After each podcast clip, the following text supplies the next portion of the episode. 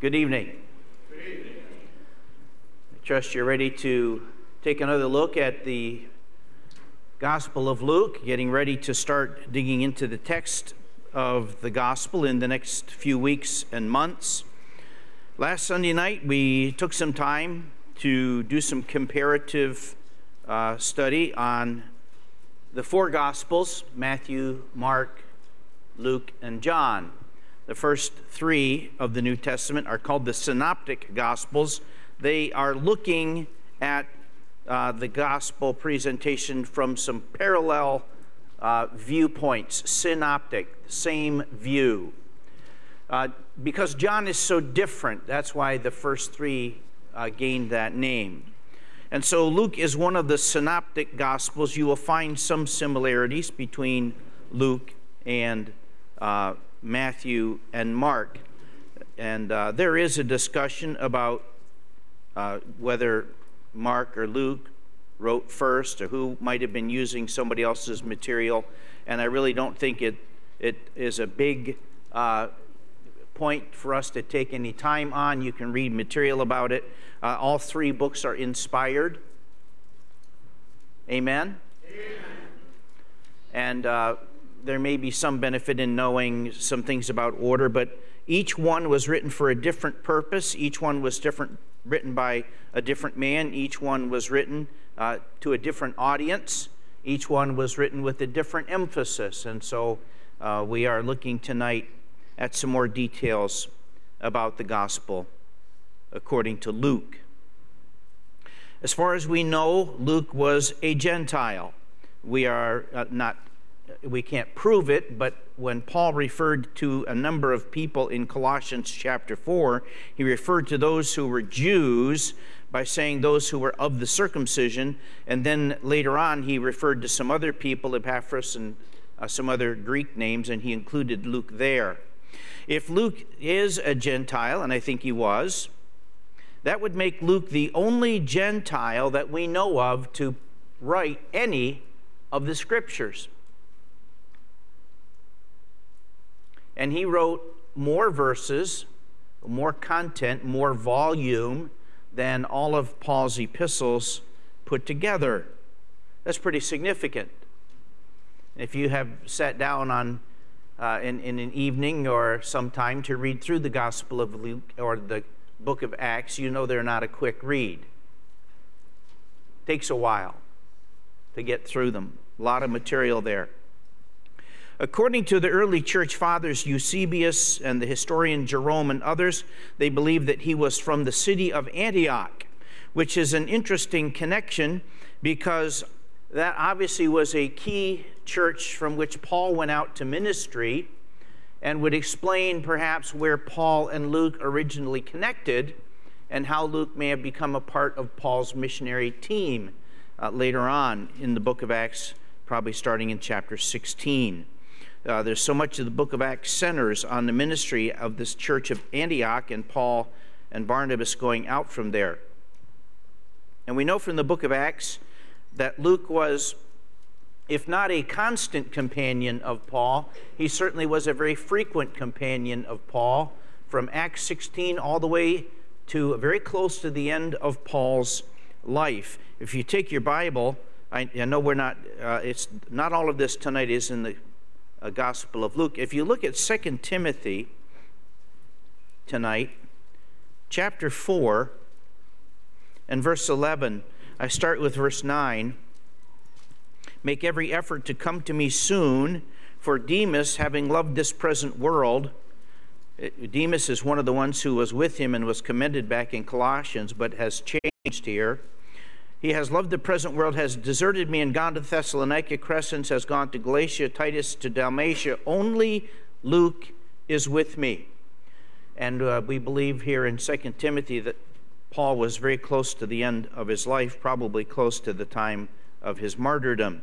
And so Luke was a longtime companion uh, and no doubt uh, had ministry to Paul as a physician. I find it interesting that Paul had a physician who traveled with him, and yet Paul did have some physical ailments that were beyond Luke's help. The doctors don't have all the answers, never have, never will. Only redemption has the answers to your ultimate health needs. We, we have referred several times to the fact that Luke was a physician. Paul calls him that in the book of Colossians.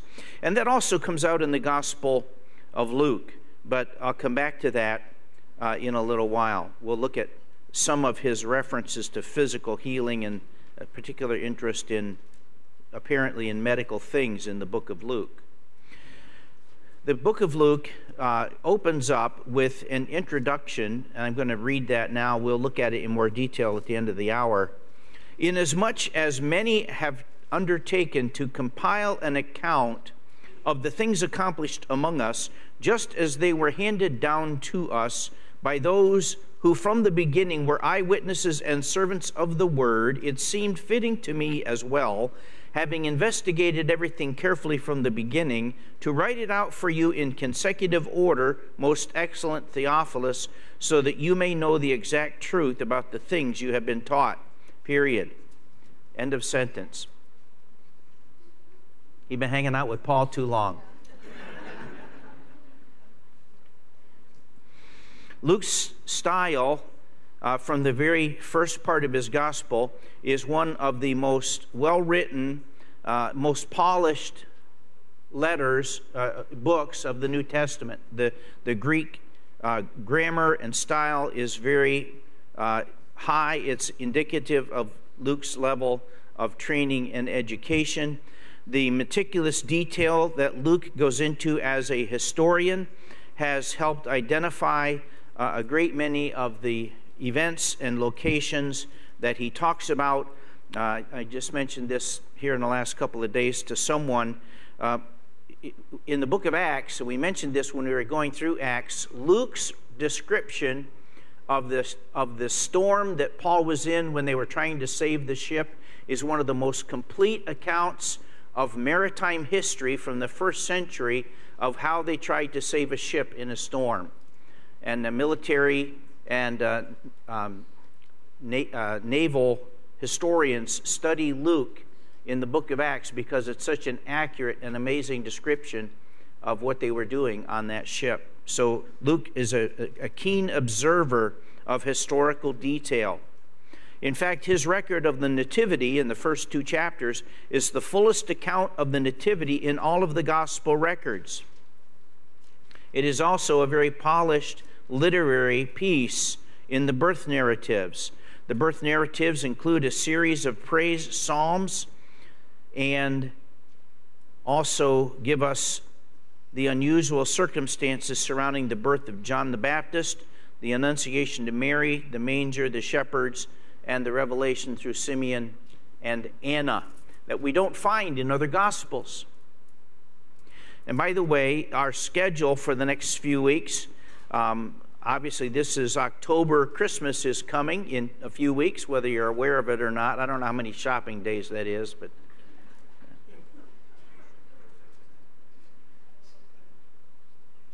Um, I'm, I'm more interested in how many snow shoveling days that is until Christmas, you know, myself.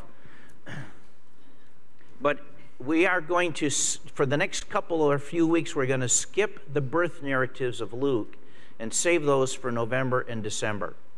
And a little bit more timely fitting those into uh, the season when we're thinking about the Nativity. So, starting next week, we're going to jump to uh, the end of the Nativity section and start in uh, the early preparation of Christ's life for ministry. Um, as we also think more about the Gospel of Luke in some general terms, it appears that Luke was writing to Gentiles. He was targeting a Gentile readership, a Gentile audience. And we, we recognize that for several reasons. I want you to look with me in, in some things at the Gospel of Luke, chapter 4 and verse 31. There's something that Luke did with locations in the book of Luke that he would not have done if he had been writing to a Jewish audience. Notice Luke 4, verse 31. he refers to Christ coming down to Capernaum, a city of Galilee. And the Jews would say, duh. Why would he include that? Why would he tell Jews that Capernaum was a city? Everybody knew that. That points to the fact that his audience doesn't know where Capernaum is. They're not as familiar with the geography of Israel. He's referring, he's writing to a Gentile audience. Over toward the end of the book, if you look in chapter 23,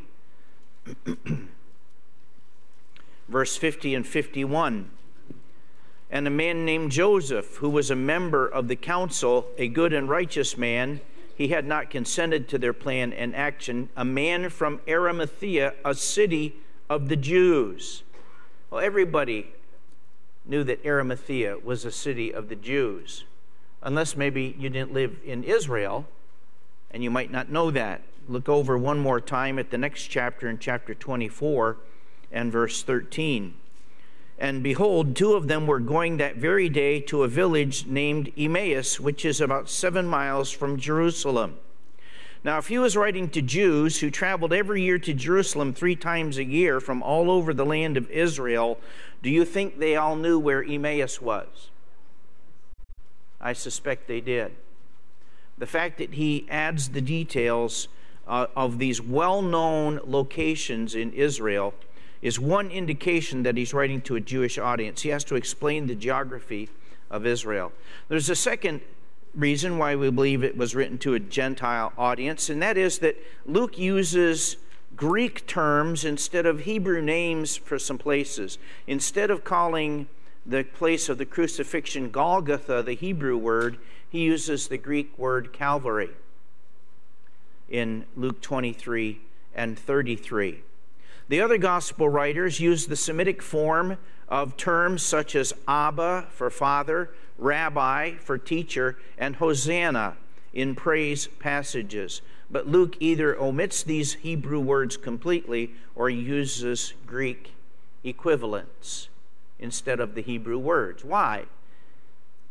He's writing to a Gentile audience, he's using the Greek of the Gentile world.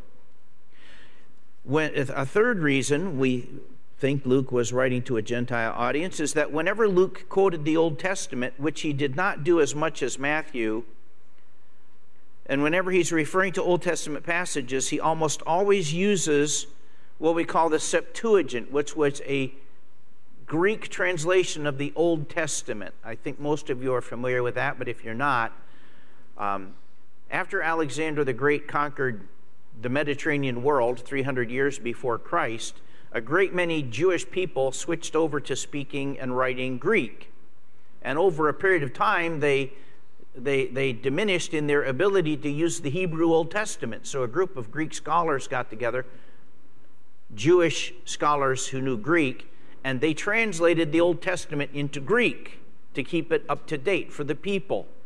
Just like we have English translations coming out from time to time to keep it up with up to date, right?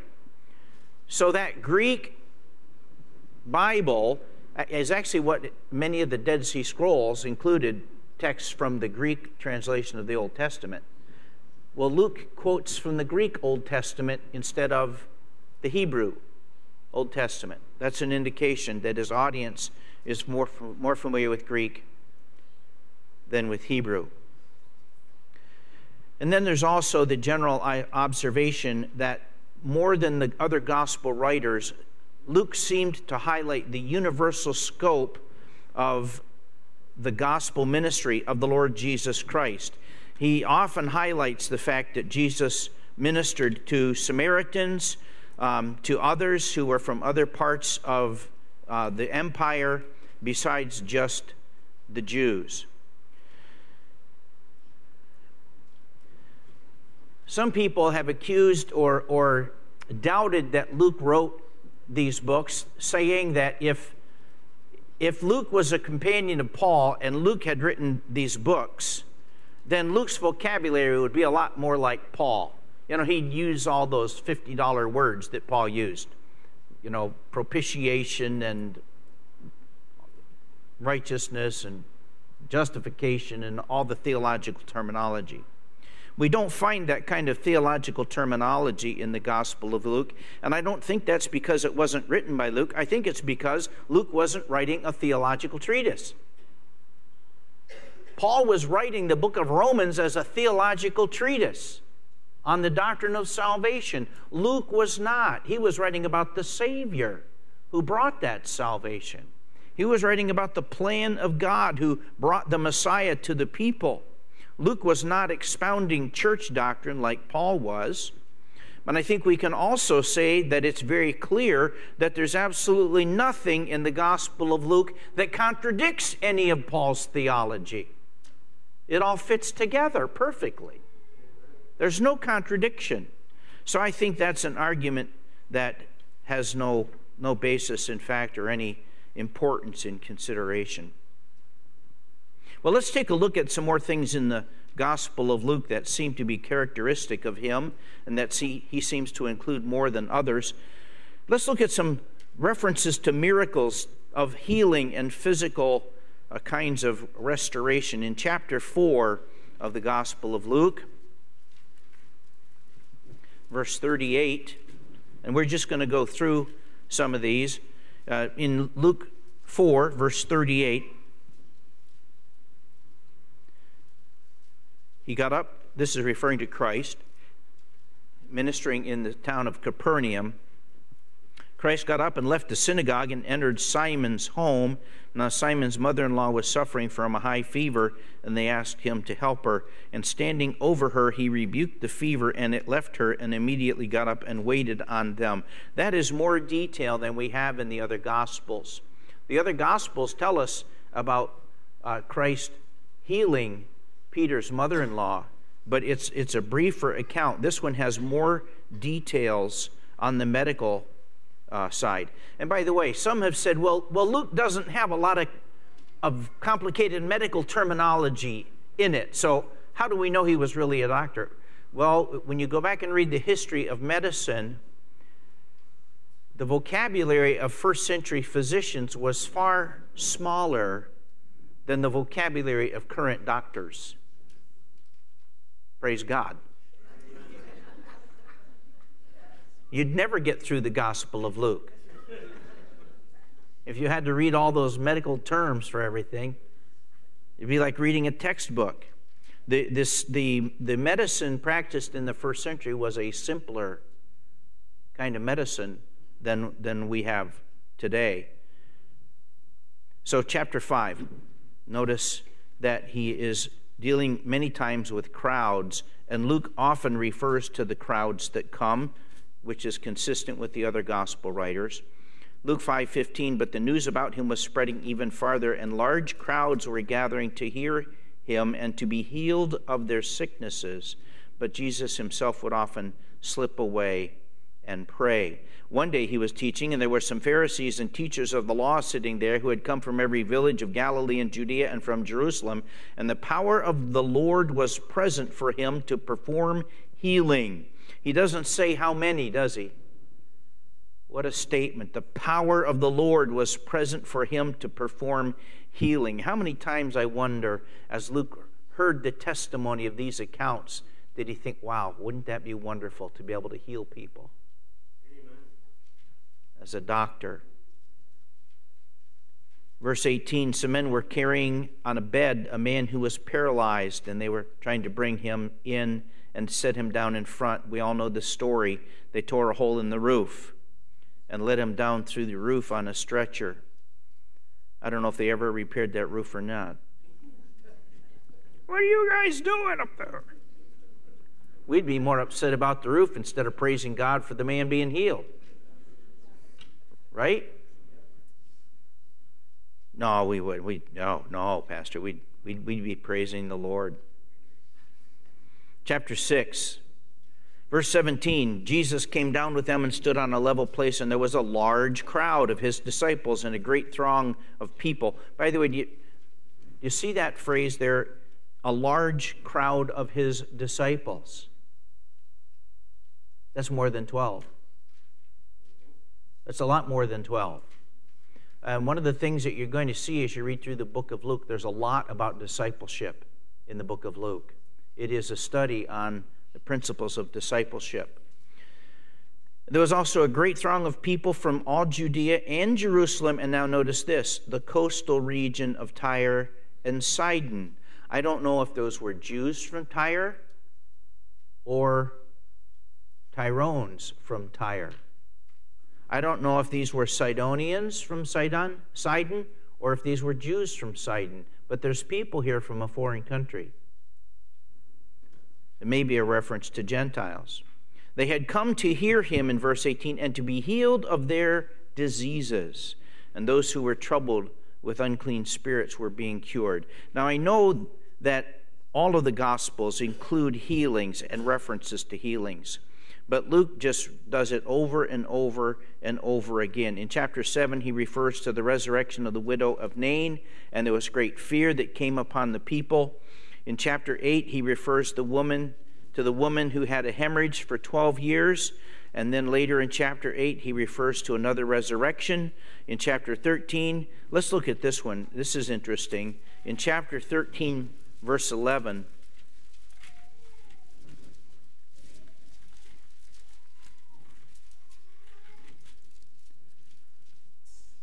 Starting in 10, he was teaching in one of the synagogues on the Sabbath, and there was a woman who for 18 years had had a sickness caused by a spirit.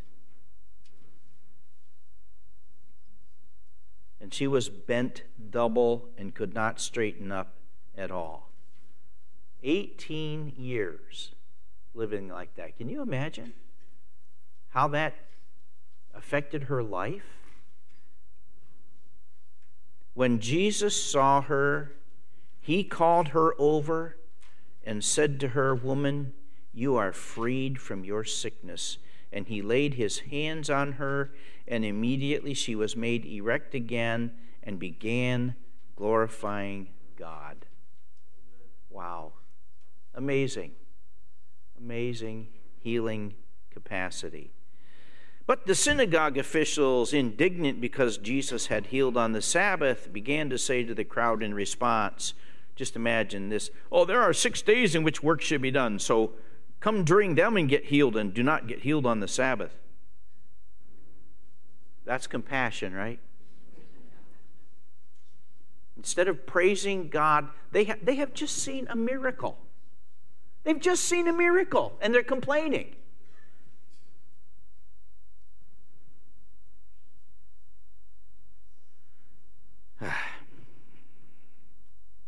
In chapter 17, Luke gives us the account of the 10 lepers who are healed from their leprosy by speaking. This is one of the uh, passages that points out the faith of a Gentile, uh, or, or at least a non Jew, chapter 17,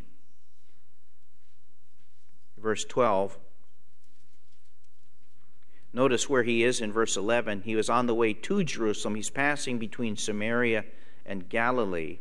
As he entered a village, ten leprous men, unclean, undesirable outcasts of society, they stood at a distance, met Jesus, and they raised their voices, saying, Jesus, Master, have mercy on us. And this is one case where Jesus evidently did not go over and touch them. Notice what he does. When he saw them, he said to them, Go and show yourselves to the priest. He didn't even say, Be healed. He just said, Go and show yourself to the priest, which was the Old Testament requirement for someone who was being healed from leprosy. And so they went, and as they were going, they were cleansed. By his word, he cleansed them. Luke noticed that in this account.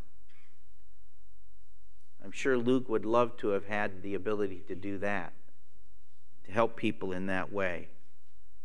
And of course, then in verse 15, one of them, when he saw that he had been healed, turned back, glorifying God with a loud voice. And he fell on his face at his feet, giving thanks to him. This man is truly worshiping and giving thanks. And he was a Samaritan despised, rejected, a leper, unclean,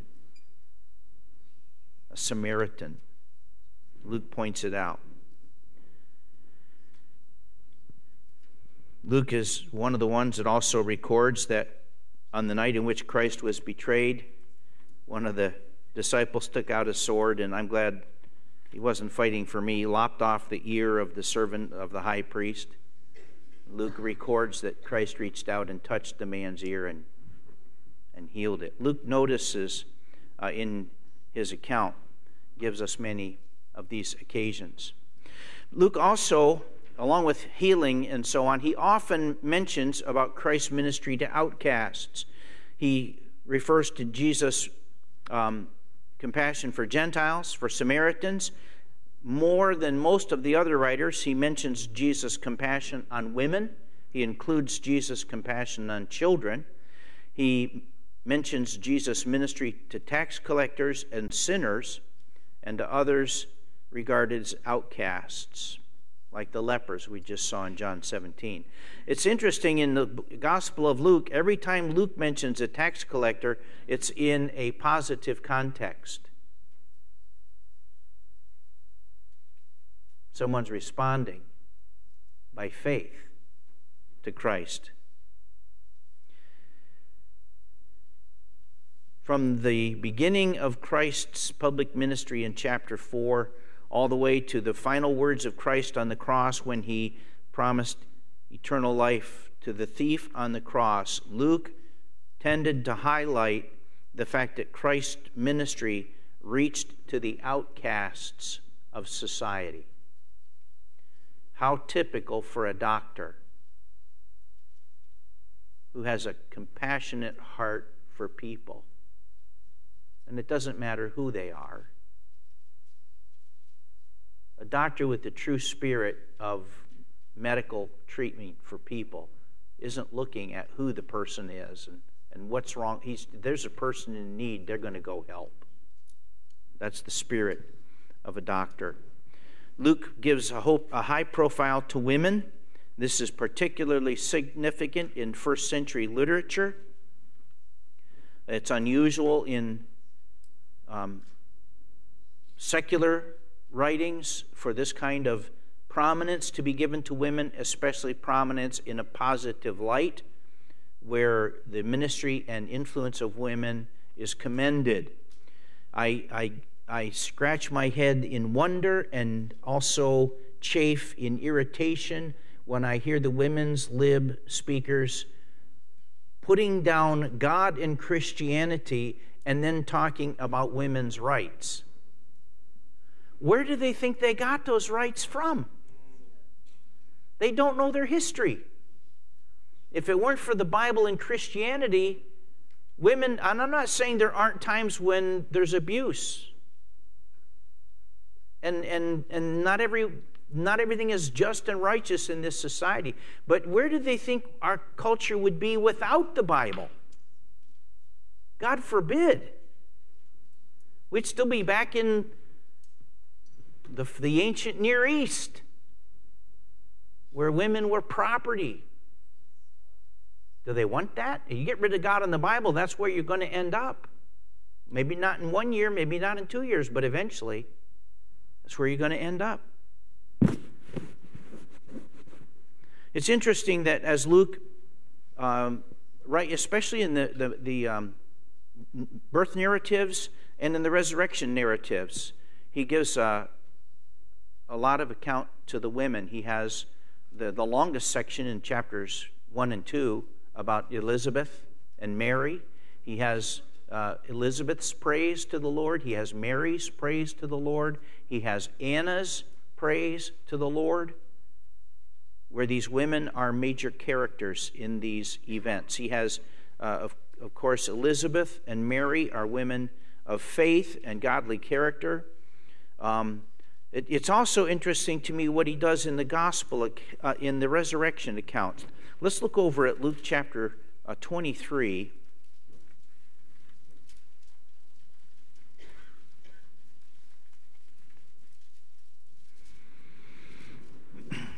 We're going to read a little section here at the end of chapter 23, beginning with verse 26, referring to um, when Christ was carrying his cross verse 26 of Luke 23. When they led him away, they seized a man, Simon of Cyrene, coming in from the country, and placed on him the cross to carry behind Jesus. And following him was a large crowd of the people and the women who were mourning and lamenting him. But Jesus, turning to them, said, Daughters of Jerusalem, stop weeping for me, but weep for yourselves and for your children.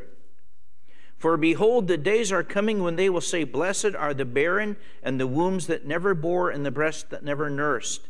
Then they will say, They will begin to say to the mountains, Fall on us, and to the hills, cover us.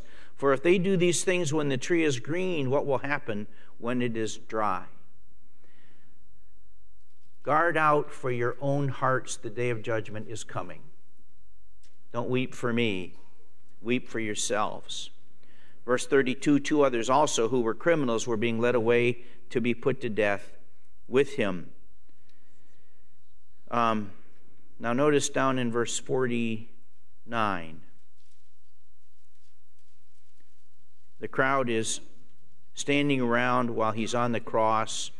Verse 49 And all of his acquaintances and the women who were with him from Galilee, who were who accompanied him from Galilee, were standing at a distance seeing these things.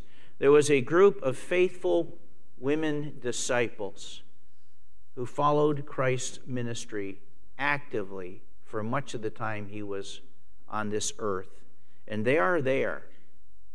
We know Mary was there, and there was probably a significant number of women. They're mentioned again um, here as we go through. Verse 50 And a man named Joseph, who was a member of the council, a good and righteous man, he had not consented to their plan and action, a man from Arimathea, a city of the Jews, who was waiting for the kingdom of God. This man went to Pilate and asked for the body of Jesus. And he took it down and wrapped it in a linen cloth and laid him in a tomb cut into the rock where no one had ever lain. It was the preparation day, and the Sabbath was about to begin. That's an explanation for the Gentile readers. Now, the women who had come with him out of Galilee followed and saw the tomb and how his body was laid. Then they returned and prepared spices and perfumes, and on the Sabbath they rested according to the commandment. But on the first day of the week at early dawn, they came to the tomb, bringing the spices which they had prepared. Sometimes we read the gospel resurrection accounts on Easter Sunday morning and we try to figure out, well, were there two women or four or five or six or whatever? There could well have been a crowd. Certain ones are mentioned in some of the texts, but there could have been a significant number of women who were there. They were faithful, godly women. And he identifies them as ones who had followed him ever since he had ministered in, um, in Galilee. So we are familiar with this resurrection account, verse 10. Now they were Mary Magdalene and Joanna and Mary, the mother of James. Also, the other women with them were telling these things to the apostles. So these women are acknowledged as having been there at the resurrection at, or at the empty tomb. Now, he mentions Joanna in verse 10, which is an interesting reference. Um, it is another passage of Scripture uh, where we find out that Joanna was the wife of Herod's steward. All right, look back at chapter 8. Joanna. Luke chapter 8.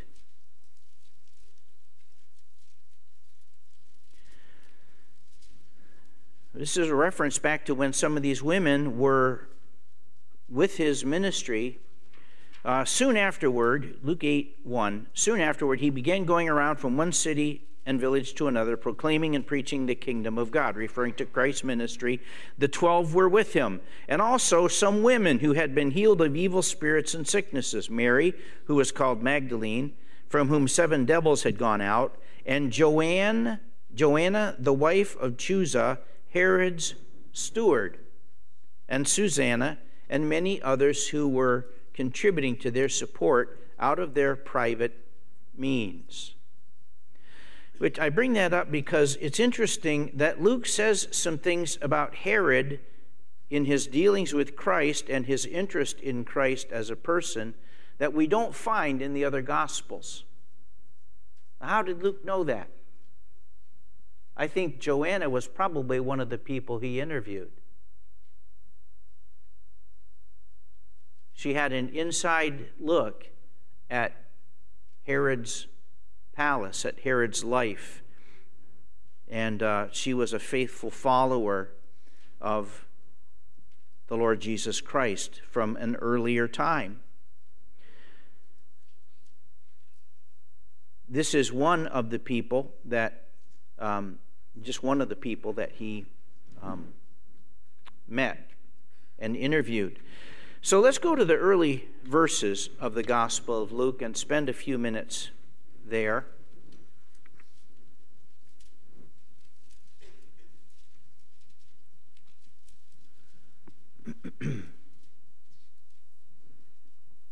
In chapter 1, these first four verses, which I read earlier, tell us that Luke um, is already aware that others have undertaken to compile various accounts of the things accomplished among us, a general reference to the ministry of Christ and the work of the early church.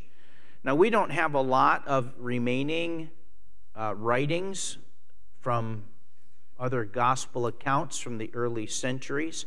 Uh, we know there were some, but uh, Luke seems to be aware that there were others who had set down writings. Maybe some of the apostles uh, had written personal accounts, personal uh, journals, uh, journal kind of entries, their own uh, records of early things. Um, perhaps there were some other Jewish uh, historian historians or people interested in history who had written some of these things down. Um, we don't know exactly who he's referring to, but he acknowledges that there are others who have set down the writings concerning Christ's ministry and the early church. But Luke is, he wants more information. He has in his heart, and I think the Lord put it there, a desire to do something more than that. He acknowledges that these uh, accounts in verse 2 were handed down to us by those who from the beginning were eyewitnesses and servants of the word, but it seemed fitting to him, having investigated things, it seemed fitting to him to write it down himself in a complete account, a more complete account. And so, so God has put in Luke's heart a desire for an accurate, careful, more complete record. So Luke is proposing to set in order these things. Notice uh, that phrase to compile an account or to set in order these things. Now, let me say a word about the chronology of the Gospels. If, if, you read the Gospels and think you're reading everything in exactly the order that it occurred, you're going to get confused because it's not all in chronological order. A lot of it is. But once in a while, each of the gospel writers will kind of stop and, and give you a flashback. Or, or while he's mentioning this, he also mentions something else that happened later, earlier, near then, near that place. It's not all strictly chronological, okay? Uh, in fact, Luke has a section that begins at the end of chapter 9, verse 51, and goes for 10 chapters. And, and in chapter 9, verse 51, he indicates that Jesus is setting his face to Jerusalem. And a lot of Bibles will have a heading there at that verse and says, Jesus journeys toward Jerusalem. He set his face like a flint and he's headed for Jerusalem to the cross. And then it talks about his ministry across the river of Jordan. It talks about ministry up in Galilee. And it's like, what? It some of it doesn't make sense if it's supposed to be a strict chronology. But it, it's, it is a thematic approach in some of the sections that's not strictly chronological. Now, some of it is very chronological. But what isn't chronological has uh, a logical sense to it. It's there for a reason. It might be a, para- a parable that's grouped with some other parables. Jesus didn't necessarily give them all at the same time, but they might be recorded together. Okay, that kind of a thing. So he's aware of many others who have written, but he desires to set these things down in an order. Uh, notice um, that at the end of verse 1, he says, The things that have been accomplished among us. Is he actually uses the word things that have been fulfilled among us. And I think he's referring to Old Testament prophecies. He's not just saying, I want you to know what happened. He's saying, I want you to know what God has done to fulfill the promises he has made. He literally uses the word fulfilled here. And when he says among us, I think he I don't think he means just himself and whoever he's with when he's writing. I think he's talking about his generation. He wants his generation to have a record of the fulfillment of God's plan of salvation through Jesus Christ. I mentioned last week the eyewitnesses, and he mentions them here in verse 1. Uh, these accounts have been handed down to us by those who from the beginning were eyewitnesses and servants of the word. How did Luke meet some of these people? I want you to go with me over to Luke chapter uh, excuse me, Acts chapter 21. The book of Acts, chapter 21.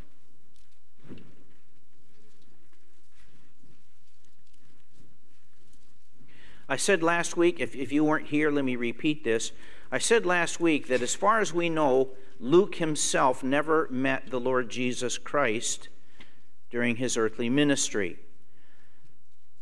Uh, there's no indication that he did. Uh, he seems to be relying on eyewitness accounts for his book. Uh, he never says, he never puts himself in a context where he himself heard. Uh, he does not appear until, as far as we know, until Acts chapter 16, in the middle of Paul's ministry in Turkey, Asia Minor. And uh, he probably he probably got saved in one of the churches during Paul's early ministry, and then later joined Paul's ministry. So, this then becomes a possibility of when he met some of these people in Acts chapter 21. Notice verse 15. After these days, we got ready and started on our way up to Jerusalem. You see the word we in verse 15? That includes Luke. If, as you read the book of Acts, those of you that have studied it are familiar, there are some sections that are called the we sections, not W E E meaning little, but the W E, we, the sections where Luke uses the pronoun we, indicating that he was there with Paul. In some of the sections, he says Paul did this, and saw Paul and Silas, and Paul and Barnabas, and Paul and whoever did this and that and the other thing, and there's no we in there.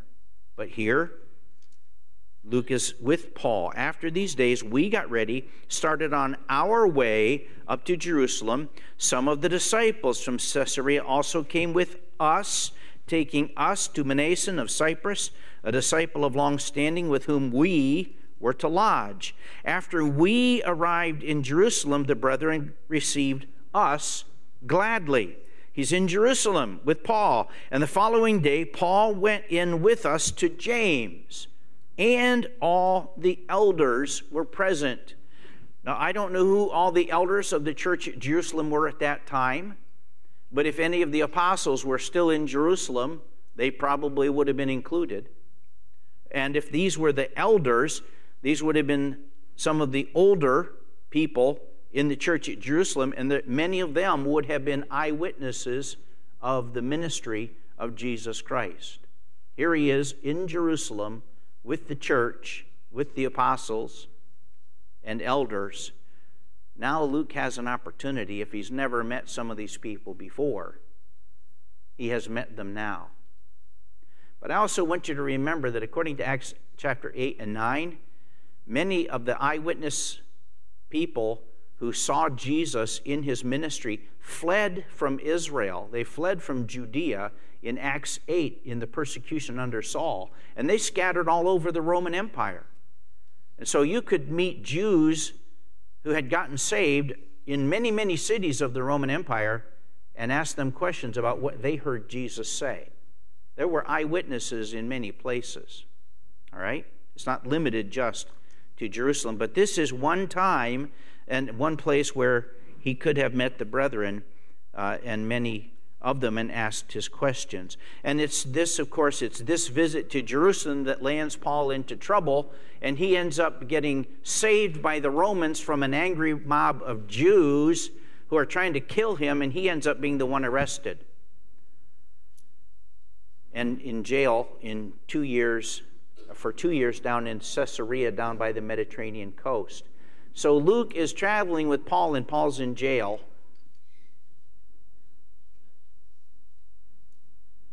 Two years. What are you going to do, Luke? Hey, I've always wanted to travel through the land of Israel.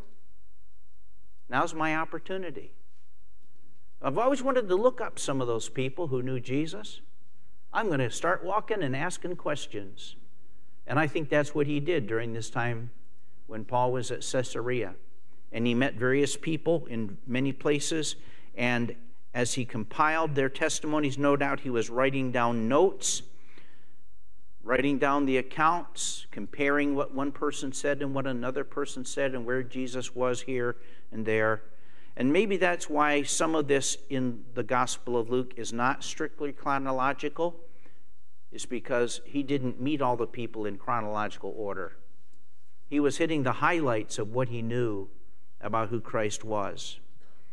Notice back in the introduction to the book of Luke, in the first four verses there, that in verse 3 he says, It seemed fitting to me as well, having investigated everything carefully from the beginning. Having investigated everything carefully, having traced it out, having done painstaking investigation, having applied his ability to make medical observations to an ability to make historical observations and observations about people and places and things. He's very careful with details. And he's making these records and writing things out Luke, probably more than anyone else in the early church, had not only the ability but the opportunity to write this book. And he did. And he purposely was trying to write a careful, careful account. He wrote it for Theophilus. We don't know who Theophilus was. Theos is God, Philos is love. The man was named Theophilus, the lover of God, whether that's a reference to a Christian who loves God or some secular uh, Roman official who had the name loves God. Um, whether this is a nickname or a real name, we don't know. Maybe someday historians will uncover some information. But he seems to be writing to this person, but at the same time, we know this is not a private letter to this person, it is a it is a gospel written for everyone to read. This is more, this is not the address of a letter. This is more like the dedication of a book that we would find in the blurb of a book. It's an acknowledgement and a record. Uh, and by the way, this kind of an historic introduction to a book was very common in the Greek world to write a little introduction to your book. His purpose in verse 4 says, so that you may know the exact truth about the things you have been taught. Evidently, this man has already been instructed in apostolic doctrine. This man has already heard the gospel and evidently trusted Christ. But he wants him to know the exact truth. He wants him to know with certainty the specific claims of Jesus' authority the specific claims of these accounts that are reliable and authoritative. Evidently, Luke had a sense that he was writing God's truth.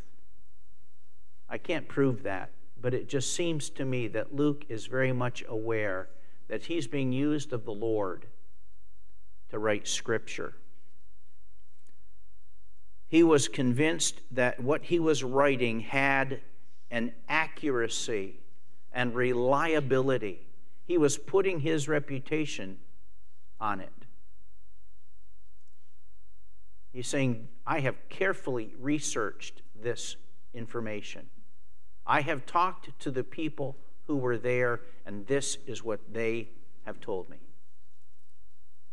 If any of you have ever been in a court of law and someone comes to the stand as a witness, what, if, if the lawyers are sharp, one of the questions that one of the lawyers will ask that person is Were you there?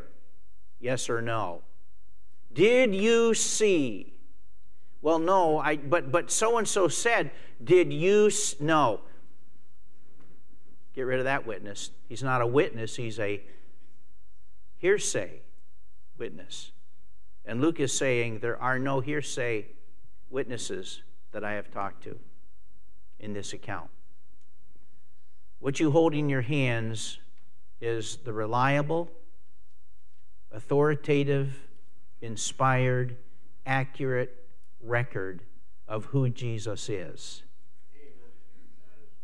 Luke believed it with all of his heart, and he shares it with us to enrich us and to encourage us to look at the Son of Man, the God who became man, the man who came to seek and to save that which was lost, the man who came to die on the cross, the man who came to demonstrate a purity of heart and character, a compassionate heart toward man, a man of justice, a man of righteousness, a man of truth, a man of humility, a man who, to the Greek audience, fulfilled every admirable trait of the Greek culture, but without the sin and despicable character of the human heart. That's what Luke is presenting to his Gentile audience a perfect, sinless, pure Son of Man who came to seek and to save that which was lost, to give his life a ransom on the cross for many. What a great gospel. What a great God we serve.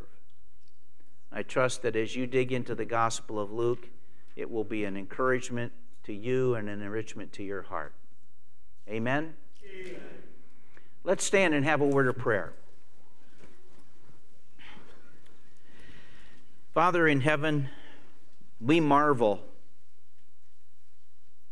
that we have in our hands a copy of a book that was written 2,000 years ago. You have kept it, preserved it from tyrants, from the devil, from opposition, from foes of every kind through many, many centuries of history.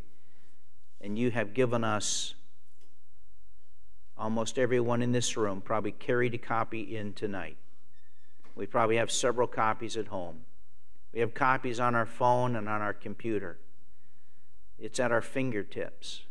Father, I pray that you will help us to be diligent, to study it, to put it in our mind, in our thoughts, in our attitudes, in our words, in our actions, that we might be a reflection as well of the Son of Man. We pray that you would work through your word for your glory in Jesus' name. Amen.